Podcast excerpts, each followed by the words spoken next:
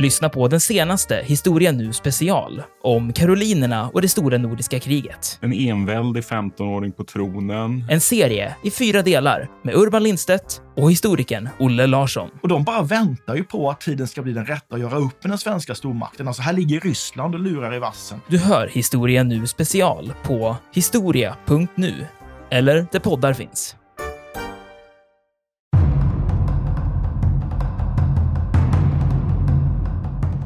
Kina har massor med varor som européerna vill ha och vi har nämnt dem. Det är mycket lyxartiklar som är väldigt...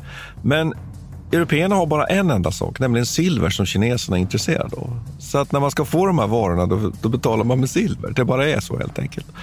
Och Det här blir väldigt dyrt för européerna. Man kan säga att det finns en, liksom en, en obalans i den här handelsbalansen. Det är väldigt svårt för européerna och då kommer man på den eh, intelligenta idén att man börjar istället att exportera opium till Kina.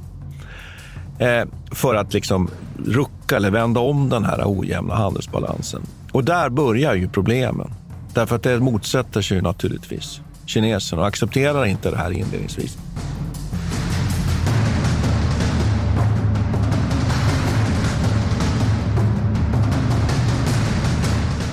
Militärhistoriepodden är podden om krig med människor och samhället i fokus.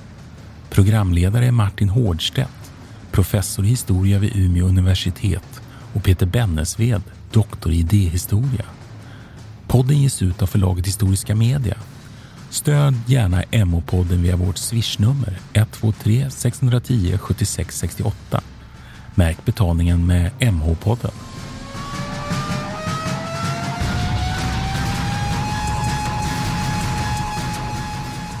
Välkommen till Militärhistoriepodden. Det här är Peter Bennesved. Och det här är Martin Hårdstedt. Idag tänkte jag att vi skulle fortsätta lite i samma anda. Kommer du ihåg när vi pratade om Nelson så hade jag ju min sån här havregryts, eh, havregrynsgröts eh, hypotes. Ja, var oerhört avancerad. Ja, den var, lite, den var lite, jag försöker etablera den här nu inom historiografin. Tänkte det kan bli kul. Hur som helst så tänkte jag eh, i lite samma anda prata om att jag dricker te idag. Fantastiskt. Ja, alltså jag, jag, jag, förstår att det här är kanske en chock för lyssnarna, men jag slutade faktiskt dricka kaffe för ett tag sedan. Så numera dricker jag bara te. Gärna grönt te också, från Japan. Jag är väldigt förtjust i.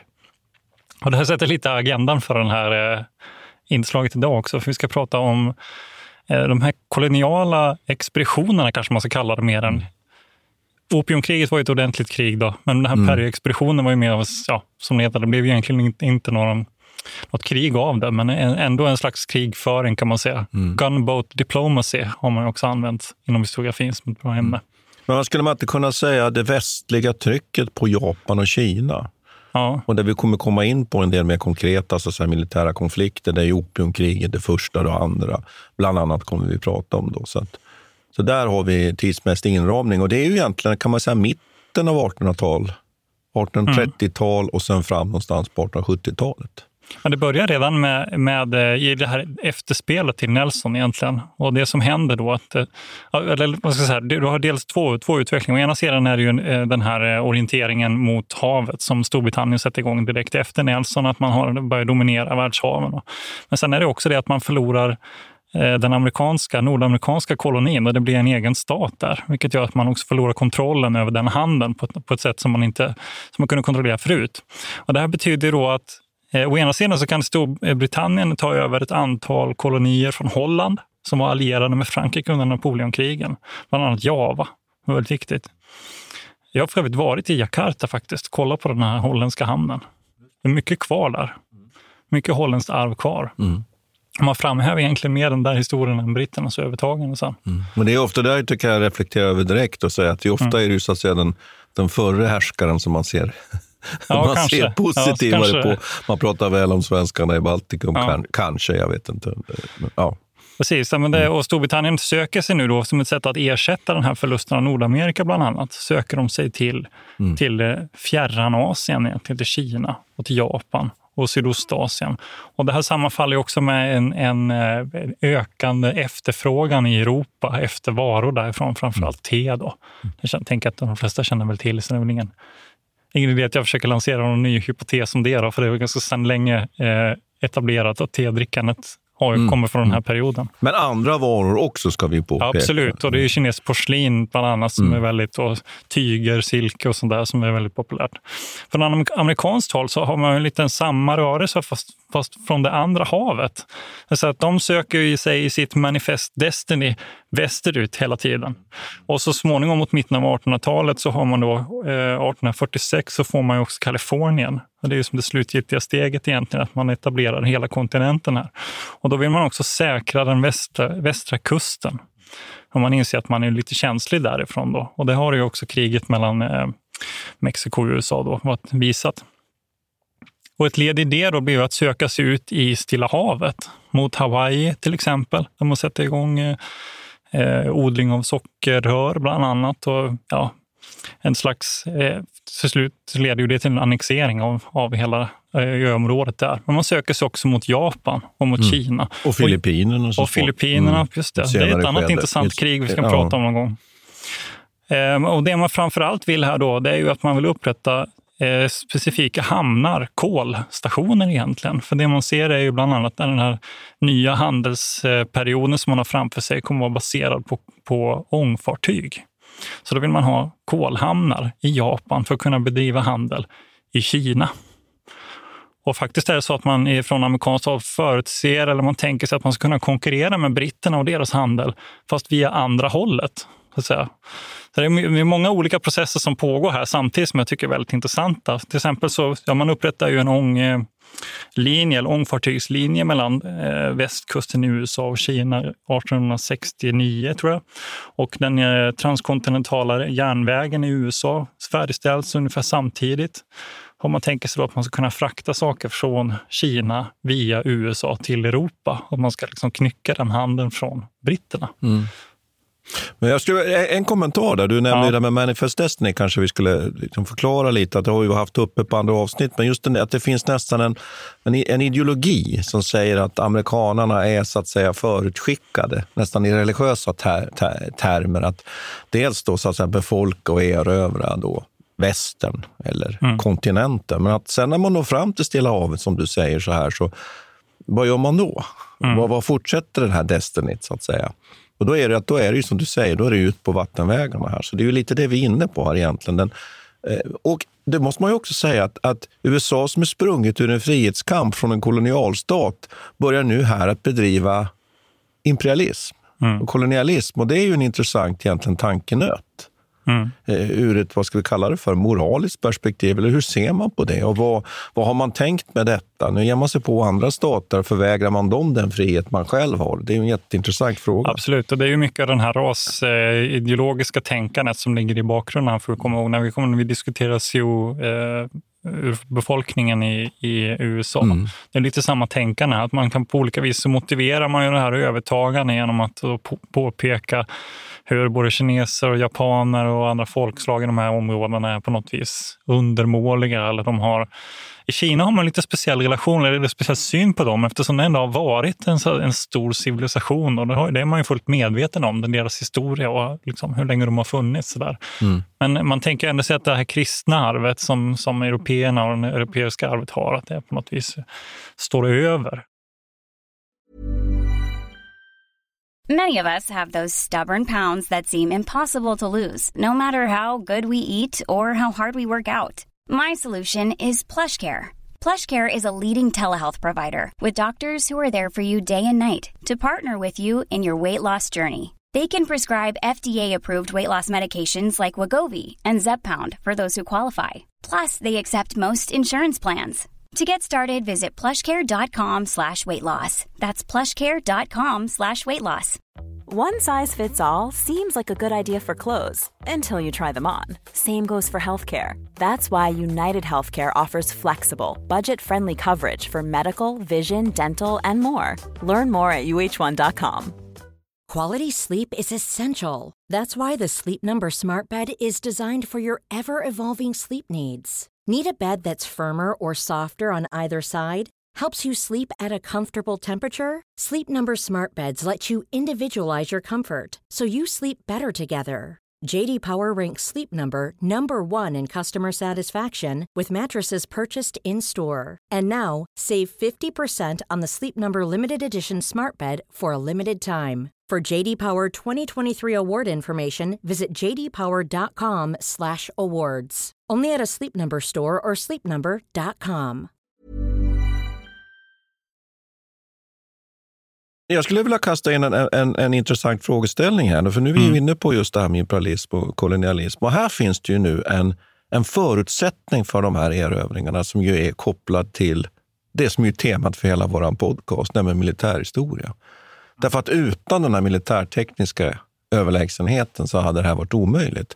Och det är ju nu under en period från mitten av 1800-talet, där vi nu är, och fram egentligen till första världskriget, där ju västerlandet med USA då inräknat, ju är militärtekniskt så överlägset omvärlden.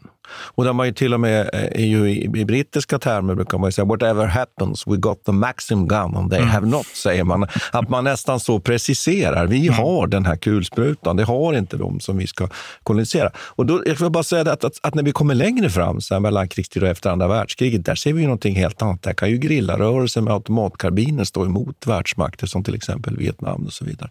Så det här är en period, och här har vi anledning att återkomma till här nu, Ja. när vi ska in på, på användandet av de moderna vapnen och inte minst flottstyrkor. Ja, precis. Man kan flika in där att just det är det som är ett av de stora problemen för Japan nu, som sedan typ 1638 eller något sånt där har varit försökt isolera sig. Men fram till den här perioden har man ändå haft en, befunnit sig på ungefär teknisk nivå där man kan värja sig mot även europeer egentligen, även deras båtar inte kunde matcha liksom, de här kanonbåtarna som kommer. Så att är du ändå väl på land är de inte helt eh, chanslösa. Men Mm. efter 1800, precis som du säger, 1850 här, Mm. sker ju någonting. Ja, då kommer industrialiseringen och Ja. nya eldhandvapen och så vidare. och Ett nytt sätt. Och då är det ju så väldigt spännande nu då att, att diskutera hur de här två rikena som ju på många sätt har en väldigt inåtvänd, inåtvänd kultur, har en tro på att man är mitt, mittens alltså rike, som man ju i Kina pratar om att man är världens centrum. När man nu, när så att säga, den här frågan ställs till dem Mm. så här, öppnar ni era gränser nu? Hur tänker Mm. ni göra? Vi har överlägsen militärteknik. Och hur agerar man nu Mm. i de här två rikena? De första eh, försöken till detta sker ju eh, faktiskt i början av 1700-talet. Man ska ju säga så här, handeln har ju pågått med både Kina och Japan eh, sedan 1600-talet ungefär. Men då är det vissa specifika hamnar. I Kina så är det kantonområdet som är tillåtet att handla med. Eh, och i Japan så är det Nagasaki i Deshima. Så man har en hamn som där holländare tillåts komma, även kineser. Så man ska inte heller överdriva deras eh, isolering. För det är också så att även om européerna var uteslutna och var kanske begränsade till vissa platser så var ju fortfarande det här området i sin helhet, alltså Korea, Japan, Sydostasien och Kina hade ju sin eget handelsnät så att säga, som någon slags motsvarighet till eh, som, Europeisk, Medelhavet ja, eller något, Mm. någon sånt Mm. område. Va? Så att det är ju egentligen isoleringen sker gentemot de, de eh, européerna. Mm. eh, på Men det är väldigt lätt om man halkar in här i ett sånt Ja. här eurocentristiskt perspektiv. Ja, Vi tänker väldigt utifrån vårt europeiska, men att det fanns det. Men här är ju européerna intresserade. Vad händer nu då? Ja, men eh, om vi kan ju börja med att, att opiumkrigen ligger ju, eh, är kanske det mest eh, direkta. Mm. Men det som händer är ju att under sent 1700-tal så gör britterna några försök att ta sig in här, att tvinga då eh, den här kinesiska Qing-dynastin eh, att eh, på något vis ja, gå med på eh, att gå med på mer handel, helt enkelt tillåta släppa lös de här hamnarna och släppa in eh, brittiska skepp. Och det här eh, jag vet inte, ville, hade du, du kanske skulle ta över där? För jag är mera, eh, jag, är mera, jag kan eh, fylla i i Japan sen. Ja, nej, men när det gäller då, det, det som är den första egentligen konflikten som är det första opiumkriget här, Eh, det har ju sin bakgrund i en väldigt märklig eh, snedhet i handelsbalansen. För det är ju ett utbyte av varor här. Och det, det är helt enkelt så att Kina har massor med varor som européerna vill ha och vi har nämnt dem. Det är mycket lyxartiklar som är väldigt... Men européerna har bara en enda sak, nämligen silver som kineserna är intresserade av. Så att när man ska få de här varorna då, då betalar man med silver. Det bara är så helt enkelt. Och Det här blir väldigt dyrt för européerna. Man kan säga att det finns en, liksom en, en obalans i den här handelsbalansen. Det är väldigt svårt för européerna och då kommer man på den eh, intelligenta idén att man börjar istället att exportera opium till Kina. Eh, för att liksom rucka eller vända om den här ojämna handelsbalansen. Och där börjar ju problemen. Därför att det motsätter sig naturligtvis kineserna och accepterar inte det här inledningsvis. Och det är därför det här kriget då, så att säga, kommer att kallas för opiumkriget. Därför det, det sätts fart på det på grund av det här att man helt enkelt i Kina vägrar att ta emot de här och förbjuder detta och också agerar. Och då går eh, västmakterna till, till aktion. Och det är det som inleds då. Kriget pågår ju då mellan 1839 och sen lite hur man räknar nu, 41, 42 eller 43, man hittar olika årtal. Och avslutas ju sen med liksom ett, ett, ett avtal då. Där man kan ju säga att vi, kineserna tvingas ju att vika ner sig helt enkelt och acceptera egentligen en handel som de ju egentligen inte vill mm. ha.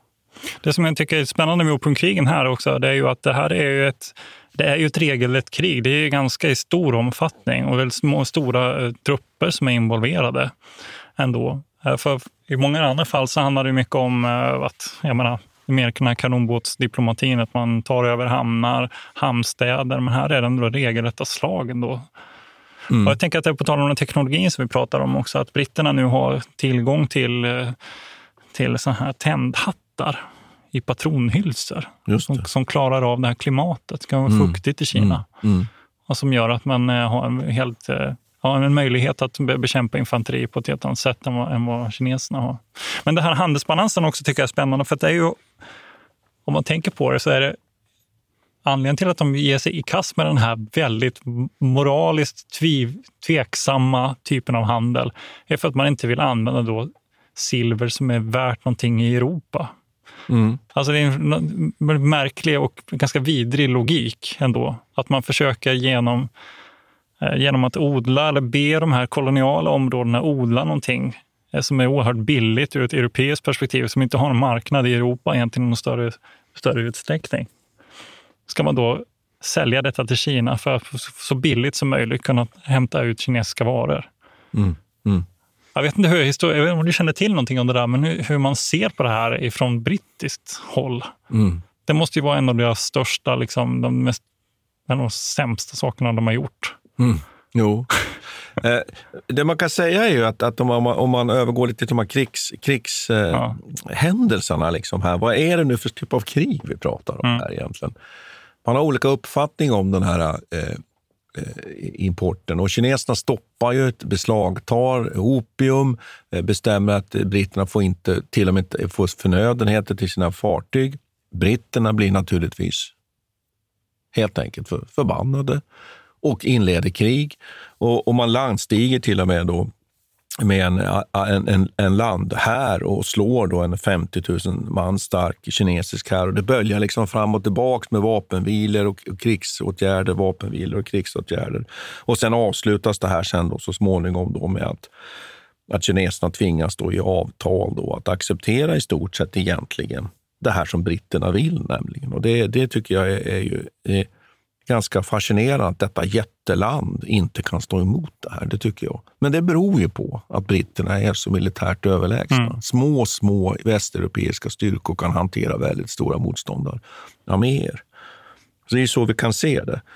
Ehm, och eh, det är olika då fördrag som sen så småningom skrivs. Och de, de behöver vi inte gå in på. Men... Ja, jag kan nämna det, traktat, eller vad Nanjing-traktatet det är ett av de viktigaste. Ja, det är mm. ett av de viktigaste. Men det skrivs en andra avtal. Problemet är ju bara att kineserna håller inte riktigt de här. Det är ju så. De, de, jag vet inte egentligen om de riktigt på allvar förstod. Det är klart att de borde ha gjort det, eller hade de en uppfattning om britterna? Att vi skriver de här avtalen, eller, eller att de kanske helt enkelt inte brydde sig om det. Trodde att de skulle kunna klara en konfrontation och bryter ju de här äh, avtalen och vidtar en hel del åtgärder. Så därför drar ju krigen egentligen snabbt igång igen. 1856 är man ju tillbaks. Och där är besättningen på ett brittiskt fartyg, då, Arrow, bland annat, då, till fångatas. De är kineser egentligen, kinesisk besättning, men de är brittiska eh, undersåtar. Och det gör då att det blir en konflikt och sen sätter det här igång igen. Då. Eh, och jag, jag, tycker att där egentligen, det tycker jag, då händer ju någonting som är väldigt, väldigt fascinerande. tycker jag. Det är ju då, det är då som faktiskt brittisk flottstyrka tar sig upp längs Haifloden. Som är en väldigt kort liten flod och faktiskt till slut intar Peking mm. och skövlar Fransmännen är med här också. Kejsarens sommarpalats. alltså. Så att det är den här typen av vad ska jag säga, strider som förekommer i såna här nålstick på detta jätterike. Mm. Eh, och sen kommer det då till en, en ny, ny då konvention så småningom. Man skriver under ett nytt avtal. Då. Men, men jag tycker också en annan, annan sak här, och, alltså vi, kan ju, vi kan ju nämna det också, att, att det finns ju med då också faktiskt ett, ett väldigt klassiskt eh, militärt fartyg som vi kan nämna, nämligen HMS Nemesis, som är väldigt, väldigt spännande, som är ett, ett som du säger, ett av de här ångdrivna fartygen Mm. och som har en väldigt modern be- beväpning och som är ett toppmodernt fartyg som finns alltså med och slåss då mot den här väldigt föråldrade kinesiska flottan. Och det här använder man då bland annat en av de här expeditionerna, Broadway-expeditionerna. Man går upp för en av de kinesiska floderna och liksom intar fort och be- befästningsverk. Och det här Bara vi- det faktum att man kan gå upp för en att man flod. kan gå upp för en Ja. flod, precis som du säger. Och, att, att, och det här visar sig ju bara, den här, den här militärtekniken, väldigt, väldigt, väldigt tydligt. Och det här är kineserna får så, att säga, så småningom klart för sig att, vad de har att göra med, att de är helt underlägsna. Och här börjar väl så småningom en process där man börjar inse från kinesiskt håll att man kanske måste göra någonting. Men den processen den kommer ju aldrig att komma igång på allvar. Utan det kan vi säga direkt, det kommer ju sluta med att det kinesiska faktiskt imperie och kejsardynastin kommer att kollapsa strax före första världskriget och sopas, sopas ut, ur, ut ur historien. Så man misslyckas ju egentligen att dra några eh, för, eh, fördelar av sina erfarenheter och framförallt man gör lite taffliga försök, om jag får uttrycka mig så, att reformera sin krigsmakt och så vidare. Men på djupet så har man egentligen ingen riktigt, riktigt seriös inställning. Nej. Det är ju är intressant med Ryssland också här, som är den nordliga grannen. Ja. Som också expanderar västerut, eller ö- så säga, österut från deras Ja, perspektiv. sydöstut eller hur man nu säger. Ja. Ja. Som också blir en spelare här. Och de, eh, de, kanske, eh, de är mer eh, intressanta kanske i sammanhanget med, ja, för senare ur kinesisk synpunkt då, med det här eh, eh, kriget som pågår mellan, mellan Ryssland och Japan. Men, men också att Ja, jag vet inte. De kommer ju efter egentligen, eh, alltså de här traktaten som skrivs. För det första kan man ju reflektera att det också är intressant att Storbritannien och Frankrike enar sig här i detta skedet i andra kriget. Men också så kommer de andra länderna efter. Så, att, så fort ett traktat har skrivits då, eh, när, efter brittiska och franska framgångar, då kommer Ryssland och så kommer Storbritannien, eller förlåt, eh, USA efter också. Att alla de här, eh, man har lyckats ju ena sig på ett sätt. Va? Man konkurrerar samtidigt så, så hjälper man varandra att upprätta hamnar och annat. Så att det är ju inte, det är inte bara så brittisk och fransk eh, Nej, man, nej, precis. Att de avtalar med Kina, att man också Mm. liksom öppnar upp och att man också menar att, de här, att, ingen får, in, att avtalen ska vara lika mellan de här staterna. Det finns ju en väldig konkurrens mellan de andra stormakterna här. Och det är ju lika mycket en, en, ett sätt att liksom kapplöpa om tillgången till den här enorma kinesiska marknaden som det, som det är att man själv vill ha fördelar. Det är också att man vill eh, helt enkelt se till att den de andra stormakterna inte har några möjligheter att utnyttja det här eh, enorma området som Kina utgör. Eh, men, men jag tycker att det här det, jag tycker att det, det är spännande att, att Kina ju inte lyckas, har inte förmågan. Och man kan väl också nämna det, att, att den inre oron i Kina är påtaglig. Det pågår stora, stora sociala, politiska motsättningar i det kinesiska samhället. Och, och, och opiumkriget faktiskt ju också påverkar ju negativt Kina och, och sätter fart på de här upproren. Då har vi det kanske mest berömda, det är ju det här stora Taiping Eh, upproret då, 1850-1864 där det då finns en person som påstår sig vara Jesus lillebror. faktiskt. Det kan man kanske skratta lite åt, men han, han, han skapar alltså religiös rörelse i Krångås och blir också en upprorsresa. Och relativt militärt faktiskt välorganiserat. Det här pågår alltså under mer än ett årtionde. Och där det då sammanlagt, då, knappast i striderna, men mer till följd av, av kaos och svält, dör åtminstone 20 miljoner människor. Så att Kina är ju ett rike på liksom randen av, av kollaps, inte bara på grund av det här trycket Ja, utifrån, precis. utan det finns en inre oro också i, i Kina. Men, men jag tycker att ur det här militärhistoriska perspektiv så tycker jag till exempel att den här, den här expeditionen med, med HMS Nemesis under första opiumkriget och även den här stick, eh, nålsticksexpeditionen mot Peking under andra, det man kallar då för andra opium opiumkrig eller Arrow-krig. Det, det, det, tycker jag visar så tydligt på just det whatever happens, we got the maxing gun, mm. gun they have not, att den här militärtekniska överlägsenheten, det blir ju en omöjlighet när vi kommer fram till tiden efter andra världskriget. Så det tycker jag är ett väldigt viktigt sånt där militär global historiskt perspektiv här. Cool fact a crocodile can't stick out its tongue. Also, you can get health insurance for a month or just under a year in some states. United Healthcare short term insurance plans, underwritten by Golden Rule Insurance Company, offer flexible, budget friendly coverage for you. Learn more at uh1.com. Quality sleep is essential. That's why the Sleep Number Smart Bed is designed for your ever evolving sleep needs. Need a bed that's firmer or softer on either side? Helps you sleep at a comfortable temperature? Sleep Number Smart Beds let you individualize your comfort so you sleep better together. JD Power ranks Sleep Number number 1 in customer satisfaction with mattresses purchased in-store. And now, save 50% on the Sleep Number limited edition Smart Bed for a limited time. For JD Power 2023 award information, visit jdpower.com/awards. Only at a Sleep Number store or sleepnumber.com. Millions of people have lost weight with personalized plans from Noom, like Evan, who can't stand salads and still lost 50 pounds. Salads generally for most people are the easy button, right? For me, that wasn't an option. I never really was a salad guy. That's just not who I am. But Noom worked for me. Get your personalized plan today at noom.com. Real noom user compensated to provide their story. In four weeks, the typical noom user can expect to lose one to two pounds per week. Individual results may vary. Men Japan? Ja, precis. Jag tänkte ja. säga det, för, att, för att det här är ett jätteintressant förspel. Kontrast, kontrast ja, får man dels, säga. Ja, precis. Både den här kontrasten, att Japan hanterar det här på ett väldigt annorlunda sätt. De har också inre, inre problem, precis som, som Kina har. Eh, men, det, men eh, de hanterar det här på lite annorlunda sätt, på ett väldigt typiskt japanskt sätt, antar jag. Jag säger min fördom och erkänna.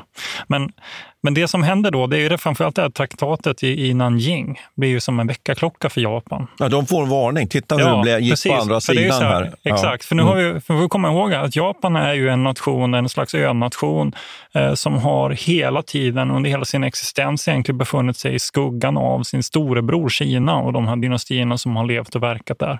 Och hela tiden hämtat godbitarna från deras administration och deras teknologier och vad det nu och handeln och så vidare. Och slagit tillbaks försök Ja, precis. Ja, landstings, ja, precis. Ja. Så de har hela tiden formats i relation till Kina va? och hela tiden sett sig själva som underlägsna deras totala, om man ska säga, den totala militärstyrkan som Kina kan uppbåda. Och då kommer den här nyheten om traktatet i Nanjing, mm. att Kina har öppnat har, sig. Har öppnat sig. Ja. Och, och, de har ju hela tiden varit med och sett den här utvecklingen. Européerna kom, precis som jag sa här i början, sedan 1600-talet har man bedrivit handel med holländare i vissa områden och så där. Så de har ju sett den här utvecklingen ske, men hela tiden lyckats värja sig. Och det beror ju delvis på att man har en oerhört eh, stabil organisation eller statsstyre i det här Tokugawa-shogunatet som tar över under 1600-talet och som egentligen inte alls är uppbyggt med syftet att varken utveckla eller ha någon slags eh, ska säga, i någon västerländsk mening, liksom framåtdriv. Så. Vi är ju så ganska vana vid det där att det ska, ja, vi ska sikta mot ekonomisk tillväxt eller ha någon slags eh, övergripande vision eller mål för samhället. Så är det inte här, utan hela syftet med Tokugawa-shogunatet är att skapa stabilitet efter en lång period av inre krig och, ja, eh, och stridigheter. Och, och politiska konflikter. Så de försöker hålla allting utanför. Men när de ser detta hända i Nanjing så inser man ju att eh, okej, okay, nu står vi inför eh, stora omvälvningar. Och, och, och, det är ju det här skedet då som den här Matthew C. Perry Just kliver in. Just Han är i och för sig inte första. Alltså nu, nu pratar jag om eh, Perry-expeditionen här, 1853-54. Eh, mm. Och det är ju den som slutligen då leder till att Japan öppnar sina hamnar också. Men han är inte för den delen inte först. Det kom redan en expedition 1842, tror jag, som eh, de också...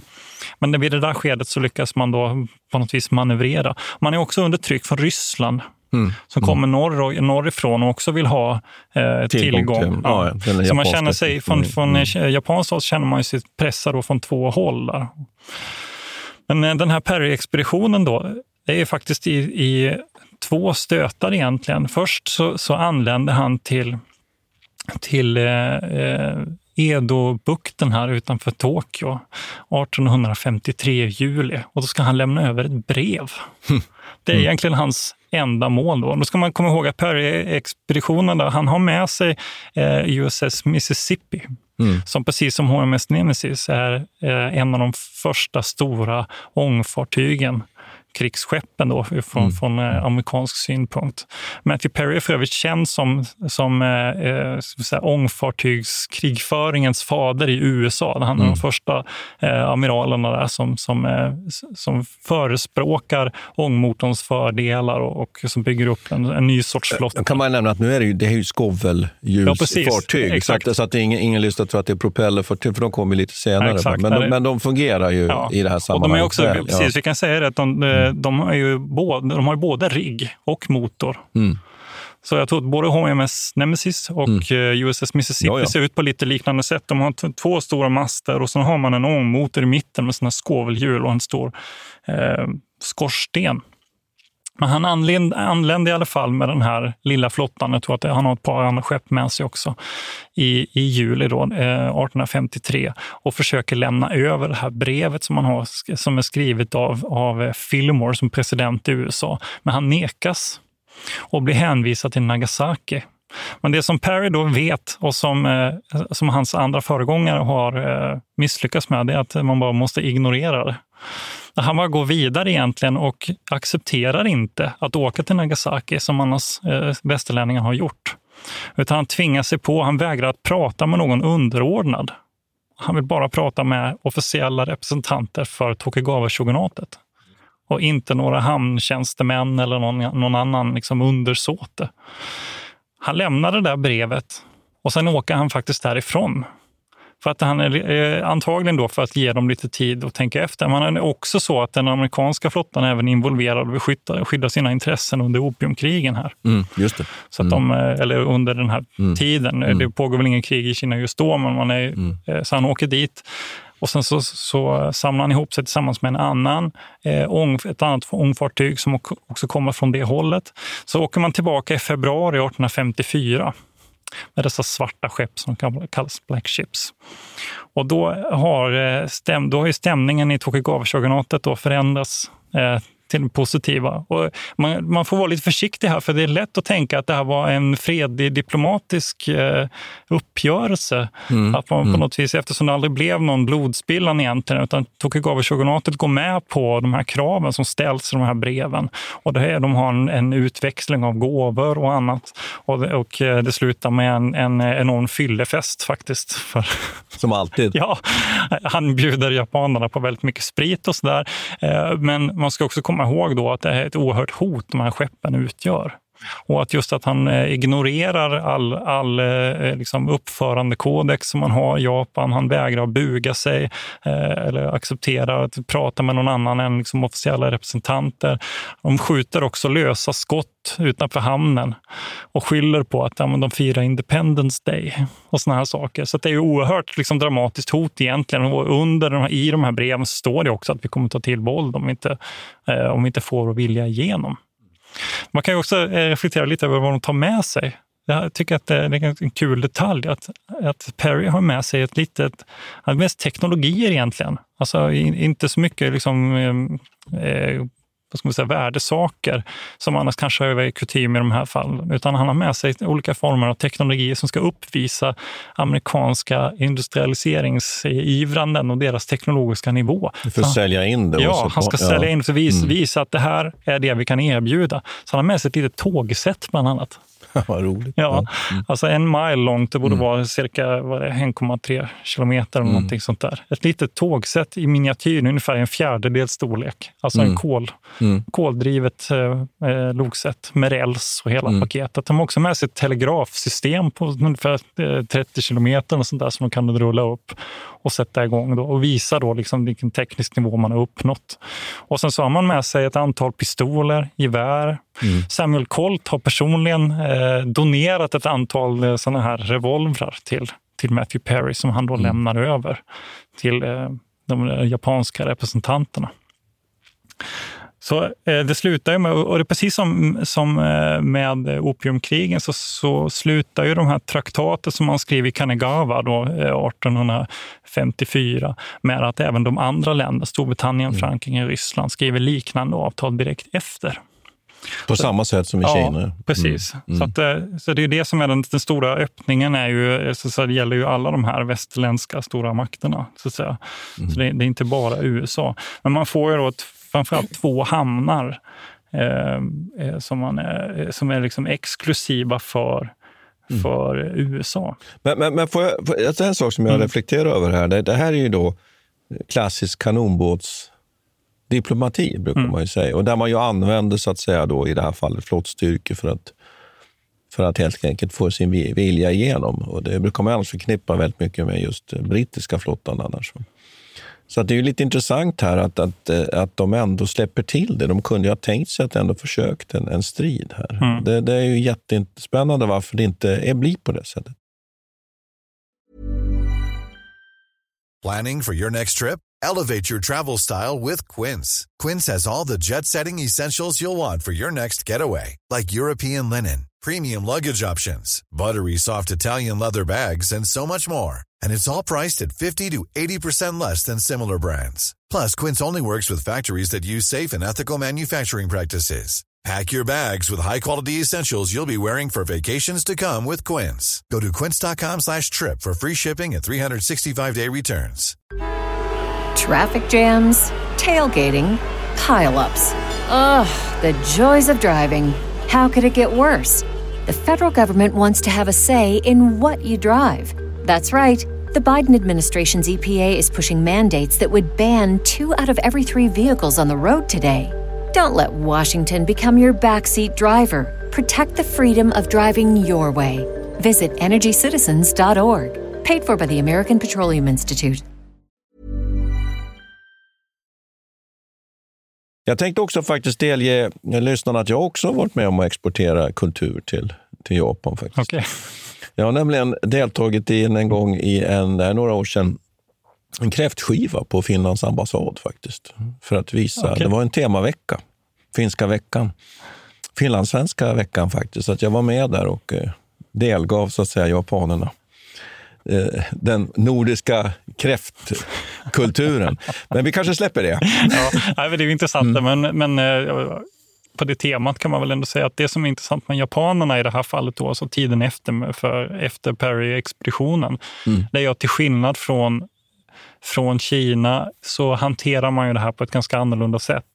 Det leder ju förvisso till en stor liksom, förvirring och politisk kaos under en tid här. Mm. Man har ju, jag vet inte om lyssnarna kommer ihåg när vi pratar om samurajerna och det här, Mm. så har man ju ett system då med en slags samurajguvernörer som är ett ganska decentraliserat system. Uråldrigt, Ja, feodalt precis. eh, grundat system Exakt. från Och- och- medeltiden. Precis, Mm. och och ett, ett sätt att hantera det här decentraliserade systemet Mm. och ändå ha kontroll över det. För shogunatet var att hålla de här eh, samurajerna, eller bushi, i en slags gisslansituation. Att man betalade, man såg till så att de var tvungna att vara på plats i Edo. Mm.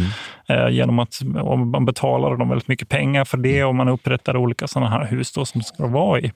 Och på det viset skulle man ha kontroll i det. Men, men det är ju också så att man, den här kejsaren då som styr när, när Perry kommer dit, han dör ganska omedelbart, bara några dagar senare. Han är gammal, jag vet inte exakt varför. Mm. Men det framstår inte som att han är- dör i någon slags chock på grund av Perry där, Nej, fall, nej, utan det är nej. eh, andra orsaker. Men hans son då som ska ta över eh, eh, beskrivs då som sjuklig och då lämnar över makten till ett äldre råd. Och det här rådet då försöker att, att säga, samla hela den här samurajskaran som är den politiska makten i Japan och försöka förmå dem att, att säga, ena sig runt det här och fråga vad de ska göra. Så man har faktiskt en omröstning. Problemet är bara att man har ungefär 19 stycken som röstar för att man ska säga emot, 19 som säger att man ska rösta för att man ska acceptera eh, och så har man 19 ungefär som, som inte vill, som finner sig i vad som helst. Att det är en oerhörd splittring i det här japanska samhället. Men eh, vad kan man säga, kontentan blir ju att så småningom så faller Tokugawa-shogunatet och det blir ett slags inbördeskrig under några år där mot 1860, slutet av 1860-talet. Och egentligen 1867 så lämnar den sista shogunen över makten till till kejsaren. Då, då påbörjas den perioden som vi brukar kalla för Meiji-restaurationen. Mm. Och Det är så spännande för att de försöker liksom reformera sitt system här. Alltså Ja. Även Tokugawa-shogunatet Mm. accepterar att det här det är vulgärt, det är vidrigt mot våra traditioner, det här sättet Ja. som européerna bedriver sin, sin krigföring och bygger Mm. upp sina stater. Men vi måste ändå acceptera att det här är verkligheten och ska vi kunna värja oss så måste vi göra någonting åt det. Så de inför bland annat värnplikt och här saker. Ett franskt mönster som gör ja. men, men, och, och Sen tycker jag att det är så fantastiskt också. Jag, jag tycker att det är fantastiskt om det nu är så att man kan härleda till någon form av kulturell skillnad. Men sen gör man ju så då att för att få hem kunskaper så, så, så skickar man ju ut folk nu då till Mm. Europa för att hämta hem de här kunskaperna. Och det, det, tycker jag är, det tycker jag är så fantastiskt.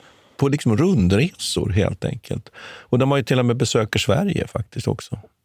Jo, man är väldigt öppna för, för att ta, ta in kunskaper från andra länder. Och det, det är ju det är ett märkligt... De blir ju väldigt vad ska man säga, industriellt framgångsrika också. De blir ju en av de... Det är ju konstigt att säga, men de blir väldigt bra på nationalism också. Ja, och att, att samla sig och bygga. Och där, kontrasten med Kina är ju så påtaglig här. Att man, Ja. man, man skapar en modern krigsmakt, eh, japansk krigsmakt, som man ju sen då, får man väl säga, tyvärr då nyttjar för att erövra sen eh, både Korea och, och Manchuriet och så småningom, så småningom längre fram. Men, men att, att man gör på ett helt annat sätt. Och det kan man ju diskutera det oändliga då som sagt. Alltså, var, varför blir det, på det, blir det på det där sättet, de här stora skillnaderna? Men jag antar att det beror på den här, eller nu spekulerar jag bara, Mm. men det, det måste väl ha att göra med den här lillebrorstatusen också. Att man är hela tiden medveten om, precis som Sverige, Mm. eh, i alla fall efter efter den stora ofreden som vi diskuterade förra ja. programmet. Menar, under, nu, då inträder ju även en period för Sverige där man måste acceptera sin lille viss, puttroll. En viss ödmjukhet. Ja. att, att, att, medan Kina fortfarande tror att man har kapacitet eh, och inte kan reformera sig. Och så ska man ju komma ihåg att, att den, den, den, bara den stora enorma geografin i Kina gör att det är väldigt svårt att hålla ihop ett sånt där rike Mm. eller land också. Sen tänkte jag på en annan aspekt här. Att den här, den här, den här epoken vi pratar om nu, 50-tal, 60-tal, 1850, 1860-tal, är ju också en tid som är ju eh, rörig får man väl säga och komplicerad och där ju Europa går in faktiskt också i en, i en konfliktfylld om, eh, eh period igen efter att Wienkongressen efter Napoleonkrigen ju egentligen har åtminstone lagt, lagt en, en, en, en, en bas eller grund för en mera fredlig samexistens i Europa. Så kommer ju Krimkriget då 1853. Eh, vi har också uppror, Sepoy-upproret i Indien. Det gör till exempel att britterna har svårt att, att direkt reagera på Kinas, eh, vad ska vi säga, fra, f, eh, Kinas så att säga, eh, motoffensiv eh, mot, eh, mot brittisk handel då under slutet av 1850-talet. Så att det är väldigt mycket som är på gång får man ju säga vid den här tiden. Och samtidigt äger det här. Men det är lite intressant också att det ändå är, det är visst det finns en logik i som du pratade om tidigare, att amerikanarna är först med att öppna Japan. Men det kunde ju faktiskt rent teoretiskt ha varit britterna också som gjorde det. Men de hade fullt upp på annat håll. De hade fullt upp i Indien, de hade fullt upp med efterdyningarna efter Krimkriget och de hade också för att reorganisera sin krigsmakt och de hade också fullt upp med, med de här eh, opiumkrigen i Kina. Precis. Och mot eh, 1800-talets slut så förändras ju också fokuset. Nu har det varit ganska stabilt Mm. i Europa. Så att säga. Man har kringkrig som varit i, i den östra Mm. delen av, av området och eh, Svarta havet och sådär. Men, men det blir också ett nytt fokus på konflikterna i Europa sen som Mm. gör att man helt enkelt inte har tid att ägna sig åt mer åt den asiatiska scenen, eller vad man ska kalla det. Så det, det är ju ett skiftande politiskt fokus där från den ena till den andra världsdelen hela tiden. Mm. Och blickar man liksom framåt under 1800-talet här så, så händer ju det att Kina så småningom eh, kommer ju att, att eh, krossas egentligen. Mm. Medan Japan kommer ju att växa upp och själv bli en imperialistisk stat. Mm. Och till och med matcha, vilket vi har anledning att återkomma säkert till, eh, till och med matcha en, en, en, en, europeisk stormakt, Ryssland, i krig. Rysk-japanska kriget. Eh, så det, det är, eh, är verkligen av fundamental betydelse för att förstå de här ländernas historia. Verkligen. Förstå det här. Annars blir det väldigt konstigt när vi kommer till, exempel till andra världskriget. Varför har Japan den här möjligheten att agera? Och betänk också hur liten världen har blivit under den här perioden. Från egentligen 1800, jag ska säga 1820 fram till 1900. Så du har telegraflinjer över hela världen. Mm. Du har transkontinentala järnvägen, Mm. du har transsibiriska järnvägen Just det. och du har Panamakanalen börjar man planera. Den kommer först 19, för den invigs 1914. Mm. Så, och, och Suezkanalen, Kommer också slutet Ja. av 1800-talet. precis. Alla de här sakerna gör ju att världen blir så otroligt mycket mindre. Också. Att det, det är betydligt lättare och, och ångfartygen då gör ju att man kan segla över haven på ett helt annat sätt också. Att de här linjerna byggs upp. Men det förutsätter ju hela tiden de här kolstationerna överallt. Så att tiden efter här präglas ju väldigt mycket av de här just kolstationer och handelspunkter och en slags eh, krympning av hela vår förståelse för hur stor jorden är, vad vi kan, hur vi kan kontrollera den. Som jag antar också måste leda till någon slags önskan om världsherravälde också, gissar jag. Bara spekulera. Mm. Det måste ju finnas i det också. Men, men eh, jag vet inte, eh, jag tror att vi kanske med, med de där orden om, om ett kommande världsherravälde kanske vi ska, ska vi avrunda? Summera lite? Ja. Eh, viktigt, opium, opiumkrigen som öppnar Kina. Militärteknisk överlägsenhet. Fascinerande med, med Kina och ja, skillnaderna i reaktionerna tycker jag. Kanonbåtsdiplomati Mm. på en väldigt intressant nivå. Eh, och att det här, tror jag, som jag redan sagt, jätteviktigt att förstå det här om man sen ska förstå utvecklingen vidare i, i Kina. Varför Kina går mot så småningom kommunistisk diktatur finns det ett spår av det här redan. Mm. Varför Japan går mot sin nationalistiska diktat, kejsardiktatur. Och den konflikten i Stilla havet som sedan utspelar sig under andra världskriget Ja. mellan USA och Japan. Och den är precis mellan två Mm. stora och där är ju Japan tar nästa kliv egentligen in i en ännu större dräkt och en ännu större roll. Mm. Så jag, jag tror vi avrundar där. Ska vi Ja, det, det blir bra. Det blir bra. Tack Mm. ska vi ha. Ja, och eh, nästa gång så är det ju dags för faktiskt grekisk klassisk krigföring. Ja, men det ska bli kul. Ska vi- Hoplithopen, falangen. Ja. Fantastiskt. Och Peloponnesiska Ja. kriget under Ja, 400-talet. och perserna och så vidare. Maraton och Thermopyle och, och Mm. så vidare. Så tack ska vi ha. Ja, tack ska vi ha. Vi tackar Peter Bennesved och Martin Hårdstedt. Kontakta gärna Militärhistoriepodden via mejl på militarhistoriepodden historia.nu. Peter och Martin vill gärna få in synpunkter och förslag till programidéer.